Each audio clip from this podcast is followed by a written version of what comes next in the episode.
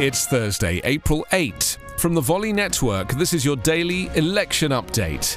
I'm Anthony Davis.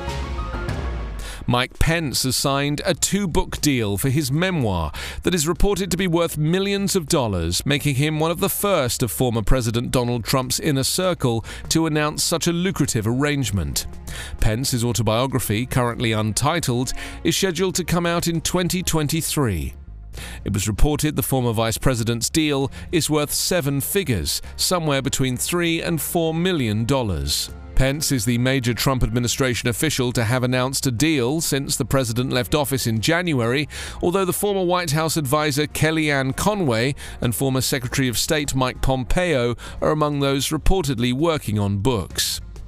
The Biden administration has unveiled several executive actions designed to curb gun violence in the aftermath of the mass shootings in Atlanta and Boulder. The administration is also planning to nominate David Chipman, a former federal agent and gun control advocate, to direct the Bureau of Alcohol, Tobacco, Firearms, and Explosives. The actions include a directive that the Justice Department, within the next month, issue proposed regulations on ghost guns, unregistered firearms that can be assembled from parts.